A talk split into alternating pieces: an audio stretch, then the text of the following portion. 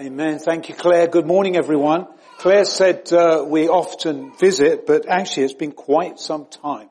I was quite shocked when I looked at my diary.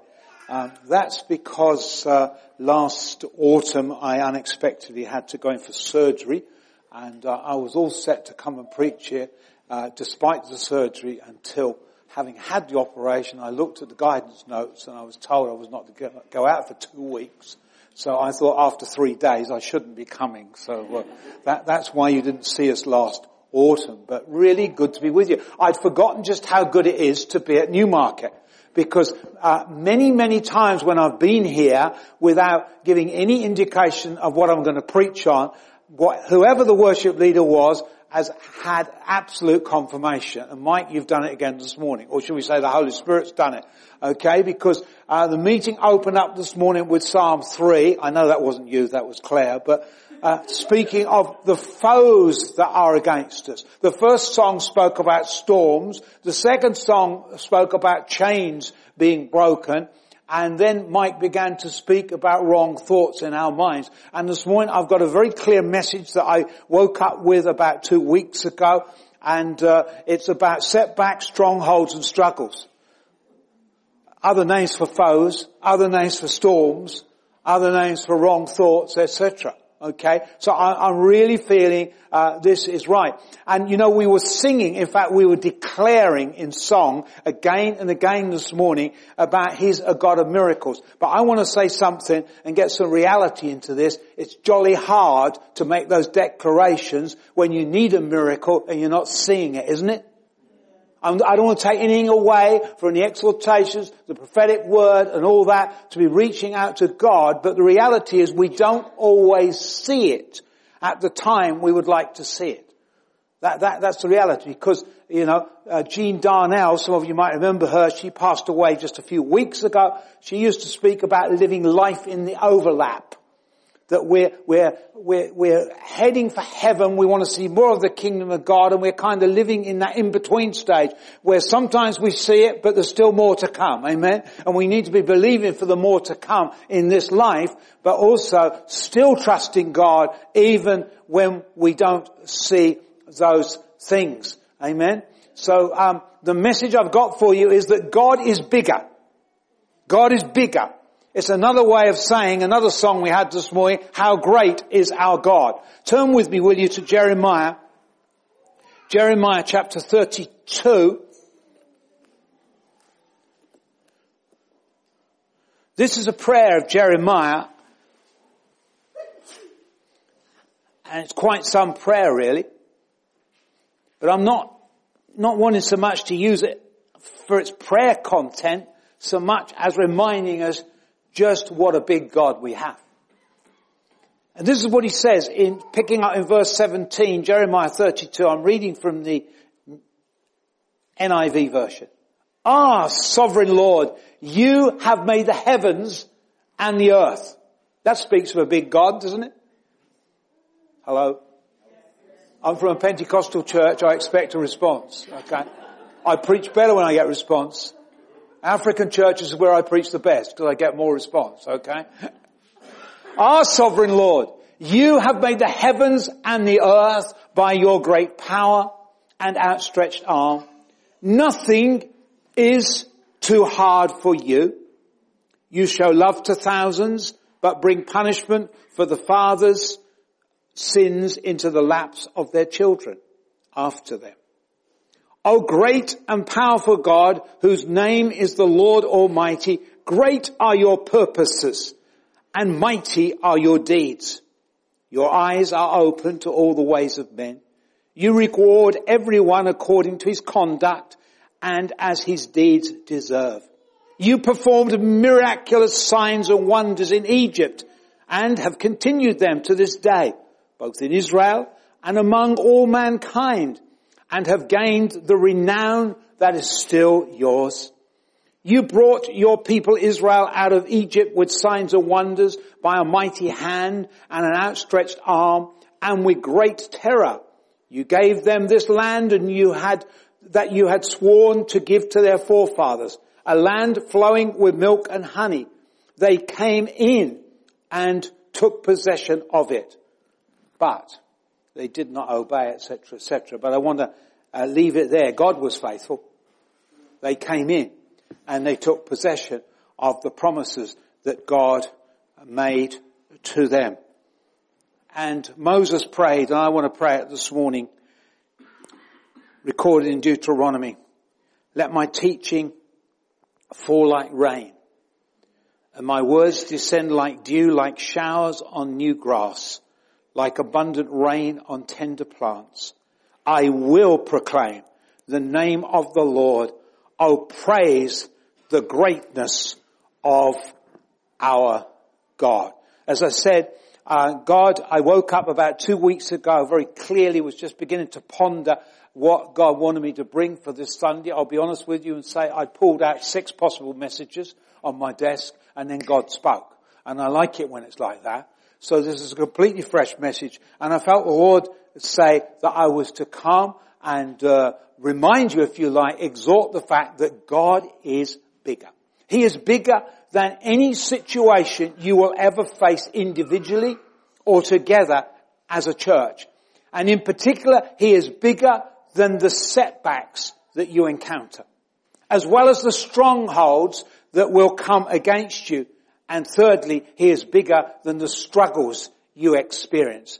The setbacks, the strongholds, and the struggles. Firstly then, delays and setbacks are part of life, even for God's people. Despite God's intervention in sending increasingly horrible plagues again and again, Pharaoh delayed, You'll remember, the Israelites in their desire to leave Egypt to go to another place to be able to worship with complete freedom. They weren't heading for the promised land. Actually, you check it out in Exodus chapter 8. The request to Pharaoh was, we need to get out into the wilderness. We need to get out into a place of freedom to worship the Lord. That was their primary thing that they wanted to do. And in a similar way, I'm aware how over a significant length of time, you as a church actually tried to move your Sunday worship from Unit 11 to a new place until finally the way opened for you to move here. And in a similar way, after resistance and delaying tactics, Pharaoh finally said to Moses and Aaron, you'll find it in Exodus chapter 12 and verse 31, he said, go then! Go! Big exclamation mark. And worship the Lord as you have requested. Mm-hmm. Notice, as I've said a moment ago, the Israelites' first priority wasn't to leave Egypt to gain all the blessings of the promised land that God had promised them, even though that's important, but it was to be free from the restrictions of them worshipping the Lord. Amen? Worship's important. That's already been mentioned this morning by Claire, hasn't it? And finally, after delays and disappointments, they left, we're told, with all of their possessions, including their flocks and their herds, and I love this bit, and already prepared dough for bread and cakes. It actually says cakes. They like cakes. I tell you something, you'll be in for a treat next Sunday because the Filipinos love their cakes. We've ministered a lot in the Philippines. And second to the Polish people, I think, in regards to their cakes. They left with their flocks, their herds, and their already prepared dough for bread and cakes. But that wasn't all. For when, in God's plans and purposes, the, fi- the time finally came for them to leave, and I bet it felt a mighty long time. Just as it does sometimes when you're waiting for a miracle, it feels like God is too late and will he ever show up? When the time finally came for them to leave, they left not only with their flocks and their herds and their dough, but they left with an abundance of additional blessings. Don't you just love additional blessings? Amen. They left with some fine Egyptian clothing and with silver and gold given to them by the Egyptians, by their captors. God caused some of the wealth of the world to be transferred to his people. And furthermore, Psalm 105 and verse 37 tells us that God didn't just bring them out of Egypt laden, it said, with silver and gold, but also it says there was not one feeble person among them. Even though they'd been ill-treated and no doubt bruised and injured by the Egyptian slave masters, when they left Egypt, not one of them was sick or feeble. I can only conclude from this that when they all ate by faith of the Passover lamb, and the scripture tells us they were dressed and ready to move off, God must have healed sick and broken bodies and imparted fresh strength to them for what they lay ahead. I suggest to you that night might have been the biggest healing service in human history so far. And when we partake, friends, of the bread and the wine together in communion, we are of course remembering that our Passover lamb, 1 Corinthians 5, 7, Jesus Christ has died for us. Not just for the forgiveness of our sins, but also for our healing. And in faith, we are to be expectant when we partake in the communion to actually receive from Him fresh strength, even physical healing. I remember many years ago in our church, in the early pioneering days in fact, during communion, a lady let out a scream. It wasn't a scream, a negative scream, it was a scream of delight because as she partook of the bread and the wine, the warts that were all over her hands completely disappeared. Communion is not meant to be a lifeless religious ceremony, but something we do in remembrance of what the Lord suffered for our benefit. David reminds us, doesn't he, in Psalm 103 verses 2 to 3, he says that we are not to forget all of the Lord's blessings. And he lists the whole load, doesn't he? Including the healing of all our diseases as well as the forgiveness of our sins. And I just want to encourage you, remind you that partaking of the bread and the wine can be for you a time of claiming and receiving by faith blessings from the Lord. It's more than some religious ceremony. And so, at God's appointed time, the Israelites left Egypt. And Exodus 13 and verse 18 tells us how they had the specific leading of the Lord as to which they, way they should go. Don't you just love it when you know that you know that you know that God has spoken to you and given you clear leading? A bit like I knew this morning. I already knew before I came because of the way God had given me the message. But when I started getting the confirmations through the worship, that's if you see me writing in a in a in a church, it's not that I haven't finished my message. It's I'm writing down the things that are, that are sparking during the meeting that are, that are in, in line. But you know, I'll be honest with you, sometimes I've sat in meetings and think, where on earth is my message going to fit in with this? But it's not like that at Newmarket. Amen? Isn't it good to have the Holy Spirit in our midst? Even if the pastor's not here, we've got the Holy Spirit. I know which I prefer. So, sorry, Tony, if you're listening. but you know what I mean. Hallelujah. And they got the specific leading of the Lord. We're told in Exodus 13 when they left Egypt. And God led them, we're told, by the desert road, even though the scripture is very clear that was not the shortest route. Don't you wish sometimes when you have the sense of God leading you to do something, He'd take you by the shortest route?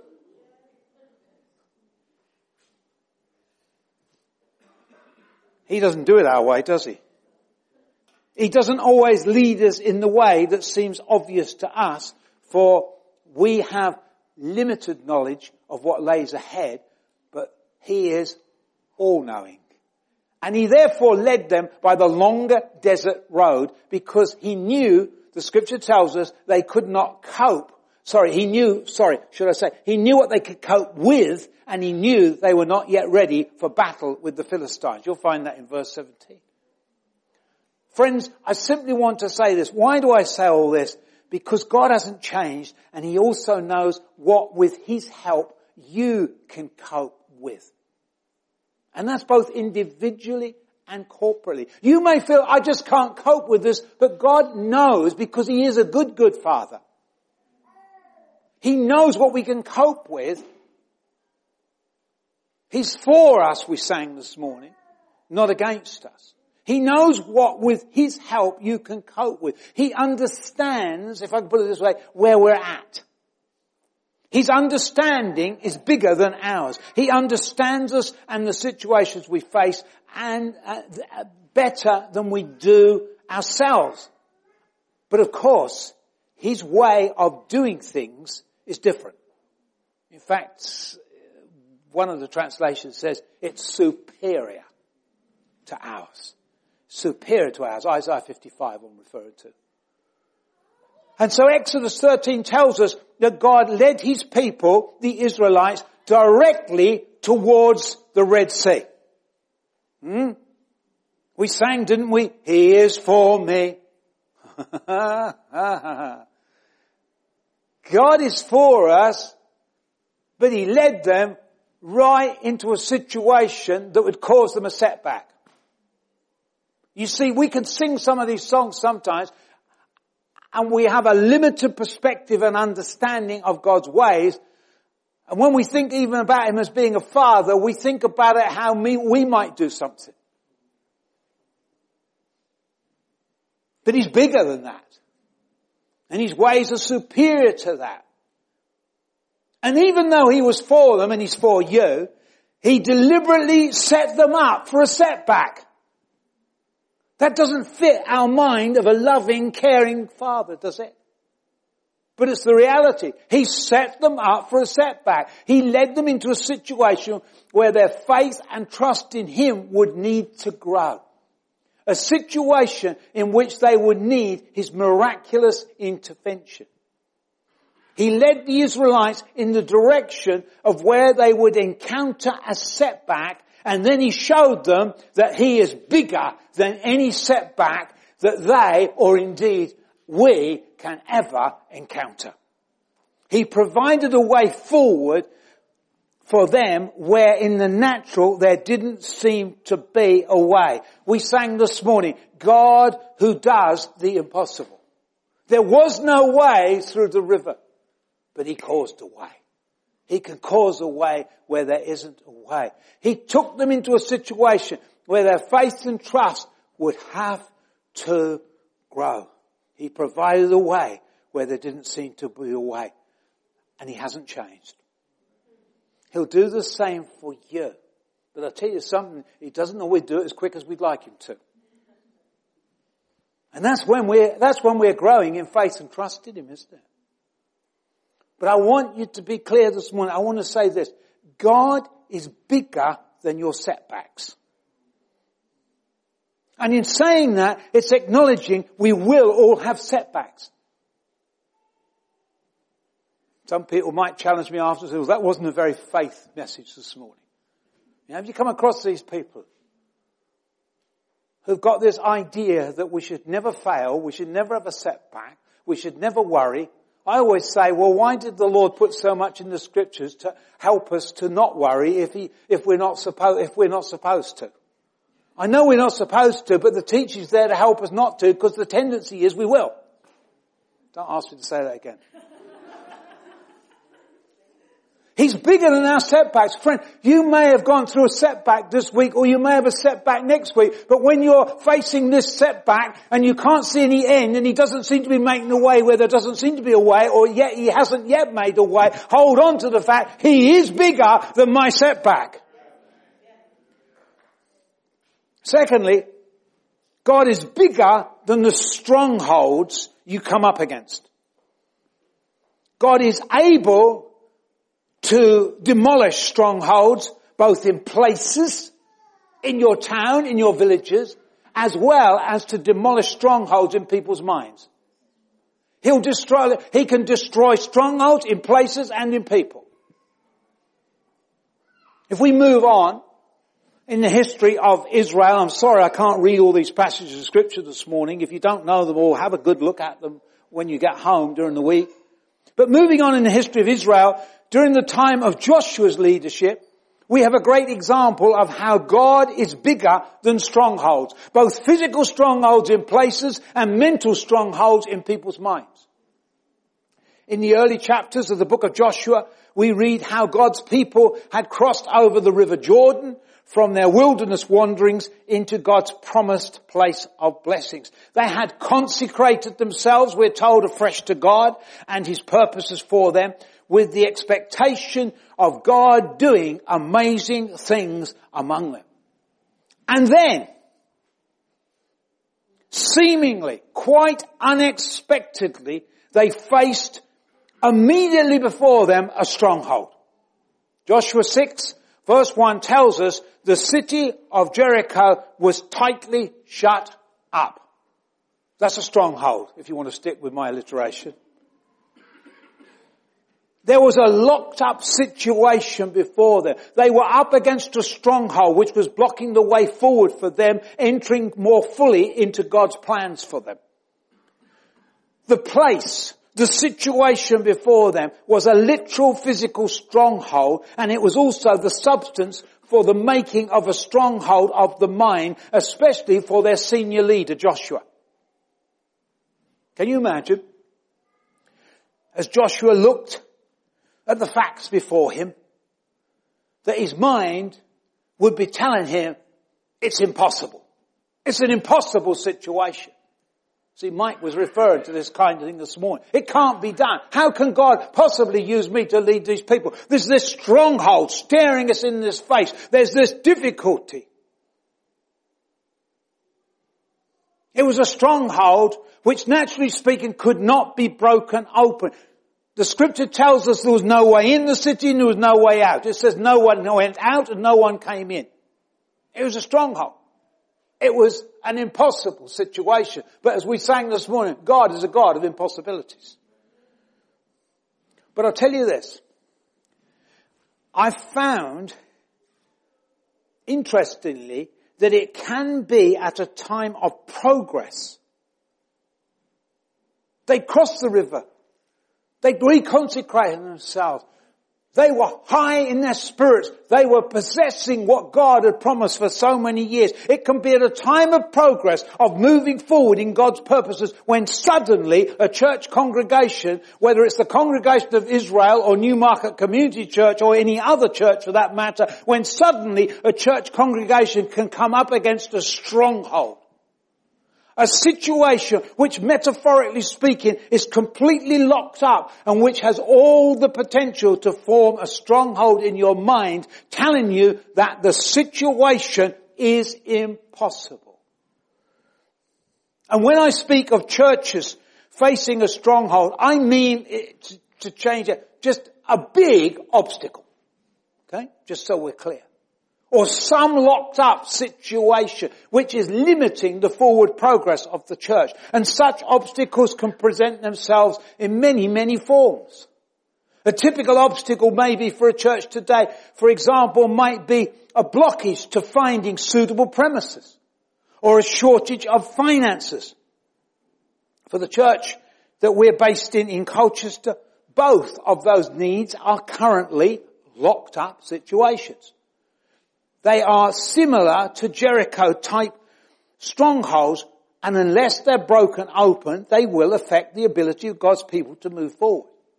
However, the good news is that our God is bigger than the strongholds that we come up against. He's bigger than what in the natural realm are locked up situations. He can unlock situations and sometimes he even demolishes completely the obstacles which are in the way of our forward progress. We have to ask him incidentally. That was in Psalm 3 that Claire started with this morning about the foes, that etc., but I call out to you. He wants us to place our dependence in Him by asking. Yes, He knows what our needs are, but He wants us to ask. But what can we learn from the example of the Jericho stronghold that's recorded in Joshua chapters 5 and 6? Haven't got time to read it. I hope many of you will, it'll be familiar to you, let me help you. Firstly, faced with the seriousness of the situation before them, Joshua the senior leader of God's people, needed a fresh revelation of the Lord as the one who is the answer to the seeming impossible situation that was facing them. He needed a fresh experience of the Lord to give him fresh confidence to lead the people forward to confront the obstacle before them. Any stronghold of doubt or despair in his mind had to be dealt with first before God could use him to deal with the physical stronghold. Secondly, I guess most of you know how Joshua had a meeting, an encounter with the Lord, a, a time of significance with the Lord. It was a pre-incarnation appearance of Christ. Christ, God the Son, who's existed from the beginning, came to Joshua as he was looking, assessing the situation. The scripture tells us he was close up to the stronghold. It was staring him in the face. The difficulty, the impossibility of the situation. He was pondering on it. He was weighing it up. He was assessing it.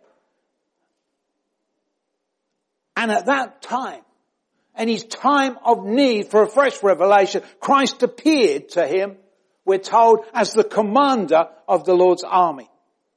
And Joshua was overwhelmed by that experience and he fell down and he worshipped the Lord. Now we know that the Lord told Moses many years earlier that he, the Lord, is the I am. I am what you need. I am the commander of the Lord's army. I am your healer. I am your provider. I am. But if you're anything like me, and I take comfort in the fact I seem to be a bit like Joshua as well, so often we need to have a fresh encounter with the Lord in the context of the situation that we're facing. Isn't that right? Whilst God is bigger than every need we have, whether that is financial or for healing or for restoration, so often we need convincing of the certainty of this. Do you know what I mean? We can sing the songs and we kind of know in our heads God is a great God. God is this. God is that. But it's not until we face particular situations, we face a stronghold, we face a, a, a, situation where we can't see any way out of it, that then we really need to know. Do you understand what I mean? We really need to know that God is bigger than the situation we're facing. And that His ways are higher that they're superior to ours. You know, I was struck by the fact the other day, I added it into my notes, that it was from going through all that Job went through that he actually came to a place where he could say with a certainty, I know that you, and he was addressing God, can do all things. Do you know where you find that? In the very last chapter of the book of Job. It's not till he's gone through all that he went through, and many of you remember all the terrible stuff he went through, that he was then able to say, as it were, the emphasis is, I'm utterly convinced now. Everything may have not worked out the way I expected or I hoped for, etc., but I'm utterly convinced you can do all things. And in fact, beyond that, he can cause, and he does cause all things to work together for the good of those that love him and have been called according to his purpose. We got anybody here this morning that loves the Lord? I imagine most of you do, if not all of you do. If not, you'd be doing something else on a Sunday morning, wouldn't you? He's promised he'll work it all out for good. But my goodness, during the tough times, you really have to hold on to that, don't you? Let's be honest. And I've lost my place. What am I talking about? Oh, strongholds. My third point out of the Joshua stronghold. In Joshua 5 uh, verse 14, it reveals that during Joshua's time with the Lord,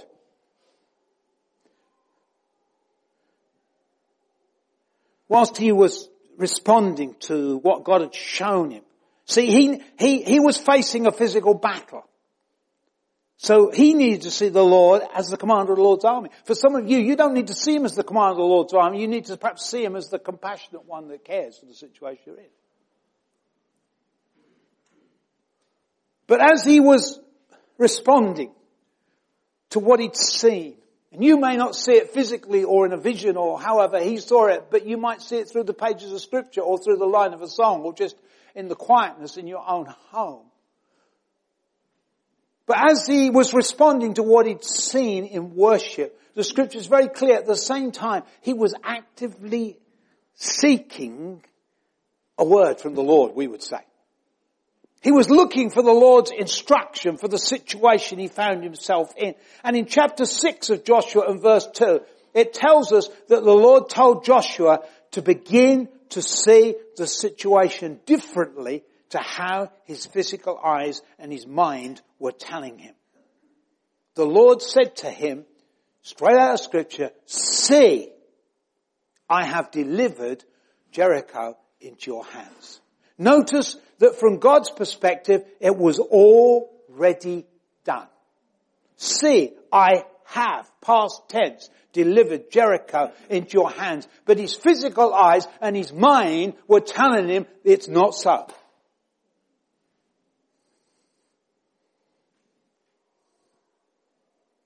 Why is that? Why is this contradiction? Paul the apostle Paul tells us in Romans 4:17 that our God is a God who calls things which are not yet as though they are. Such is his confidence in what he set out to do. He sees it as done. And God told Joshua he needed to begin to see, in other words, to imagine the situation as God saw it, as a done deal. And thus God says to him, see, I have, past tense, delivered Jericho into your hands. Joshua was to begin to believe God for a breakthrough before there was any evidence of a breakthrough.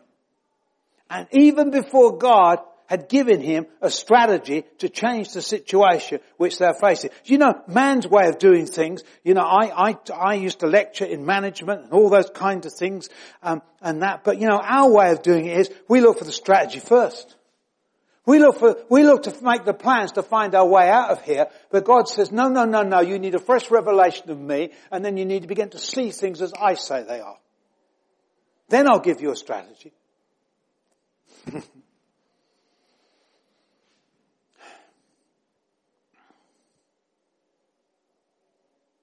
see, see. Not with the natural mind, but as I have said. And after God had revealed himself to be the answer to their specific situation, and after he'd encouraged Joshua to change his thinking and his believing, God then gave him the necessary strategy. And because God's ways are different to our ways, His way of unlocking that particular stronghold was through faith-filled praise in a very similar way to how in Acts chapter 16, Paul and Silas's praise seemingly released God's praise to power, sorry, to unlock prisoners' chains, there's the reference to chains, and prison doors. The corporate shout of praise from God's people under Joshua's leadership unlocked the stronghold of Jericho and the city walls were literally demolished. I'm not suggesting that is always God's strategy. But God will give you a strategy. God will give you a way out. God will give you a way through, whether that be individually or corporately. But first of all, seek Him for Him. Was it, uh, was it Tommy Tenney years ago who said the trouble is we have the knack of um, seeking God, approaching God for His hands and not His head, or something like that. We want what we can get out of Him rather than focusing on Him. The beauty of His holiness. Just to worship Him. We worship Him first for who He is, the God who is bigger. But then He gives us our strategy because He does care about us, because He is a good, good Father. By the way, there is a place for every one of you in Father's house that are here. Whether you've yet committed your life to Christ or not, there's a place reserved for you. God is bigger than any stronghold you come against. And thirdly and finally, God is bigger than the struggles that we experience. In a fallen world characteristic, characterized by troubles of all kinds, we all, from time to time, no one's exempt from this, we all experience struggles. Someone comes to me after and says, I, I never struggle. The greater one lives in me, etc., etc. I say, well, you must be more ready to go to be with the Lord than I am. Because there are times when I still struggle. There are times occasionally when I struggle with my own self-worth, when I struggle to think, did I hear God properly, etc. We live in a fallen world. And the storms of life, if I can use that figure of speech, cause us at times to struggle. I was fascinated by this and I, I, grabbed my dictionary. I'm a bit old fashioned. I still have books on shelves. I know some of you have thrown all your books away and you're into technology. I like to get my book. I know, in some of my books, I know roughly where it is on the page, what I'm looking for. And I pulled down my book to have a look at this word struggle. Do you know there's two aspects to struggle? Like two sides of a coin. One aspect is all about the fact that to struggle is all about you're making your way, you're, you're moving forward through life circumstances, but you're only doing it with difficulty and great effort. Anyone know what that's like? Oh, I, I bet there's a few here. But there's another aspect to struggling, another meaning to it if you like, and it's all about contending or fighting against an, an opponent. And of course as believers, we experience both sides of the coin. Don't we? You know, we, there are times, let's be honest, when we are making forward progress, but only just, and in half got a lot of effort attached to it, but also we recognize that we have to fight against not just, well not, not people, we have to fight against things that are coming against us, against evil spiritual powers. Amen? But the good news is, and we sang it this morning, the day is coming when every knee will bow, and I believe that includes invisible spirit powers as well. As people.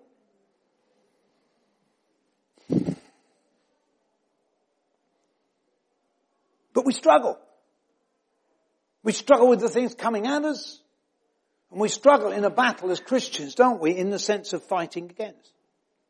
Well, in Matthew chapter 14, it's in some of the other gospels as well, we've got a, a record of a literal physical storm. I think I've probably referred to it previously here in a totally different message.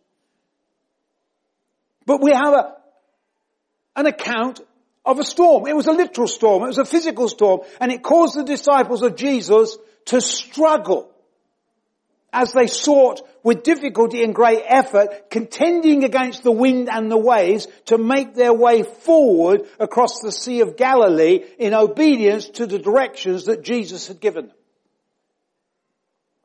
You'd think, wouldn't you?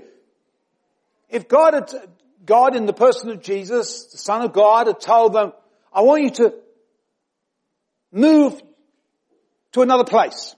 That's effectively what you're saying. I want you to go over on the other side of the lake. I want you to move to another place. You'd think it'd all be plain sailing, wouldn't you? You see, sometimes you hear God, and it's not till you've stepped out in obedience to what He said that then a storm hits you. A metaphorical storm. I'm not talking about Eric or anything like that. Storm Eric. Was it Storm Eric?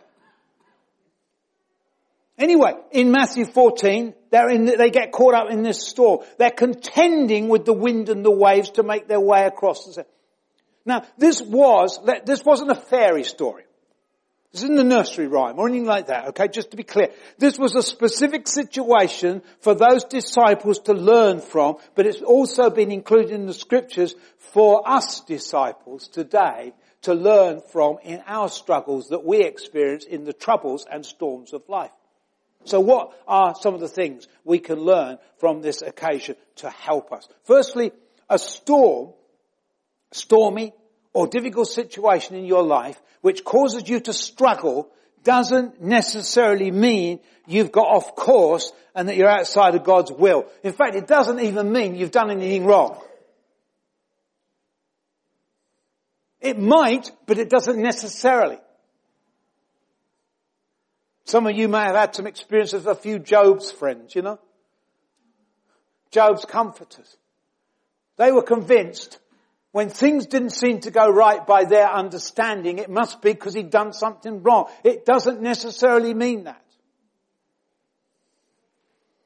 Matthew 14, 22 tells us that Jesus, it actually says, He made them get into the boat and set across to the other side. I mean, that's pretty compelling guidance for me.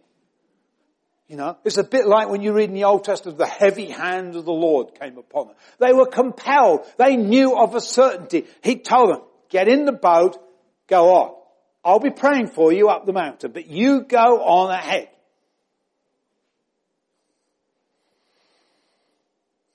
They'd received very clear guidance. He'd compelled them to get into the boat. I've just said that, forgive me, it's in my notes. to move to a different place. But it didn't mean it was all plain sailing.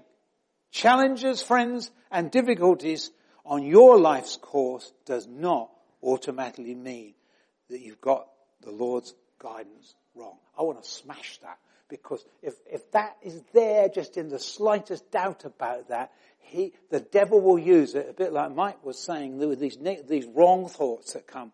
And before you know it, the wrong thought, can, to go back to the previous point, can develop into a stronghold in the mind.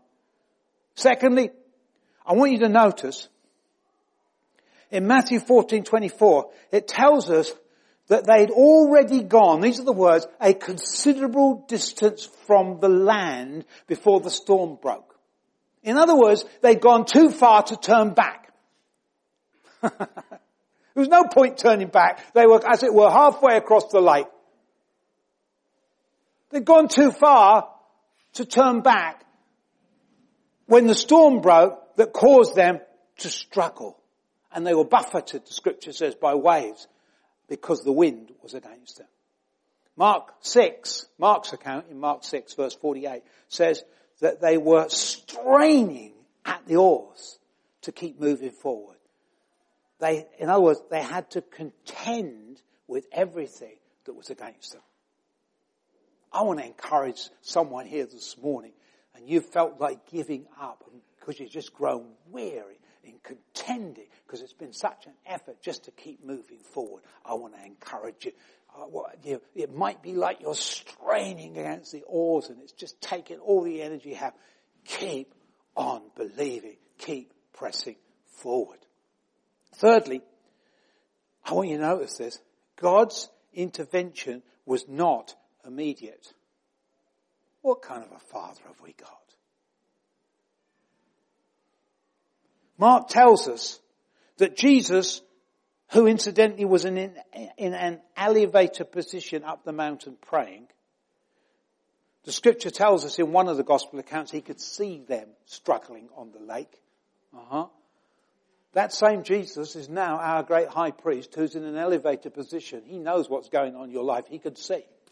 Doesn't mean he always immediately springs to action or sends angels on your assignment to you immediately because he wants to allow you to go through some of these difficulties and these struggles so that you're trusting him, so that you will grow. His, his, his, his intervention was not immediate. The scripture says in Mark 6 verse 48, it wasn't until the fourth watch of the night that Jesus, God the Son, came to their aid walking on the water in the midst of the storm. Do you know when the fourth watch is? Anybody? It's between 3 a.m. and 6 a.m. Do you know what that tells me? They went through the darkest time on their own. Or shall I put it this way? They weren't on their own, but he was at a distance. Do you ever feel like sometimes God's at a distance? I mean, I like the picture that came this morning, the worship. I won't take anything away from but sometimes it doesn't feel like God's hand is on our hand, does it? It feels like He's at a distance. And I'm quite confident that He, because He could see them, would have been praying for them even though, but it felt like it was at a distance, and he didn't come immediately. They went through the dark. In fact, I go this far. If you just think about it physically speaking, if it was between 3 a.m. and 6 a.m., it was when light was beginning to dawn on the situation that God began to move into the situation. And sometimes it feels like that. I hope you understand the, the graphical language I'm using. Sometimes it can feel like you're going through the darkest time on your own. You're not, but it feels like that. And then suddenly you have a greater sense that God has been with you all the time and He's drawing near. And He came to their aid. Sometimes we can feel, as I've said a moment ago, the Lord is at a distance, that He's slow to come to our aid. If you, when you experience that, friends, remember His ways are higher than ours, and He does know what He's doing. And it's at such times of struggle that He wants us to learn to trust Him more fully. And when Jesus, my fourth point, when Jesus finally came to their aid, His words for them are also entirely fitting for us when we are struggling in the midst of one of life's storms. He said, take courage. It is I. Don't be afraid. Take courage. It is I. In other words, I am with you. Don't be afraid. Remember, even when it feels like he is at a distance to you, he has promised, never will I leave you or forsake you. And finally, both Matthew and Mark tell us that when Jesus got into the vessel, the storm died down and with him in the boat, they completed the crossing successfully. And the scripture says they arrived at this new place. For them, it was a physical place. But often for us, it's when we've struggled through a storm that we also arrive at a new place. Not a physical place, but we arrive at a new place of increased faith and of dependency on the Lord. And we're told when they arrived at this new place, then people recognized Jesus was with them. And the sick were brought to him and healed. Friends, God is bigger than our struggles. And he wants to turn our struggles into a strength through increased faith and dependency on him, which comes through such experiences, both for us individually and also for you as a church. You know, when churches go through struggles, as they do, God wants it to bring the church to a new place of trust in Him so that more people in the place where you are will come to recognize that Jesus is with them. Jesus is with you and He still heals today. Friends, God is bigger than your struggles and He will help you come through them. As I just said, our struggles can become a strength in us from experiencing His ability to bring us through to a new place of increased faith. God is bigger than the setbacks that we encounter. God is bigger than the strongholds we come up against. He is bigger than the struggles we experience. God is, in fact, is bigger than anything that the devil can throw at you. He's bigger than your fears. He's bigger than your mistakes. He's bigger than whatever we can imagine. And as Mike has already quoted from Ephesians 3, He is able to do exceedingly above what we dare ask or imagine because our God is undeniably bigger. Let's pray. Father, I thank you for the fact that you are, I don't know how else to put it, in a league of your own. You're bigger. You're a great God. You, you're superior. You're a God who does impossibilities. And we take great great encouragement and comfort and strength from that. But incredibly, you stooped down in human history, became like us, so that we, you can relate to us and we can relate to you. And we thank you this morning that in the bigness of it all, you're our Father. You don't do things in the way we would often expect or that we would do it, but we trust in the fact that your ways are higher and superior and that you are a good, good Father. I pray for any specifically this morning who feel they're up against setbacks or strongholds or at the particular, particular time they're going through a struggling situation. God, I pray you will help them to put their roots down deeper to you, to trust you, until such time in your wisdom that you intervene. I thank you, you are causing it to work together for their good. I pray they'll be specifically encouraged. They will know the help of the helper, the Holy Spirit, at this particular time. And I pray blessing upon this congregation as they continue to move forward, that they will be encouraged when there are setbacks, when there are challenges, they will remember above everything else, God is bigger. God is bigger. God is bigger than this and we're going to trust Him. And we're going to be surprised sometimes at what God does to bring us through these situations. Amen. God bless you all.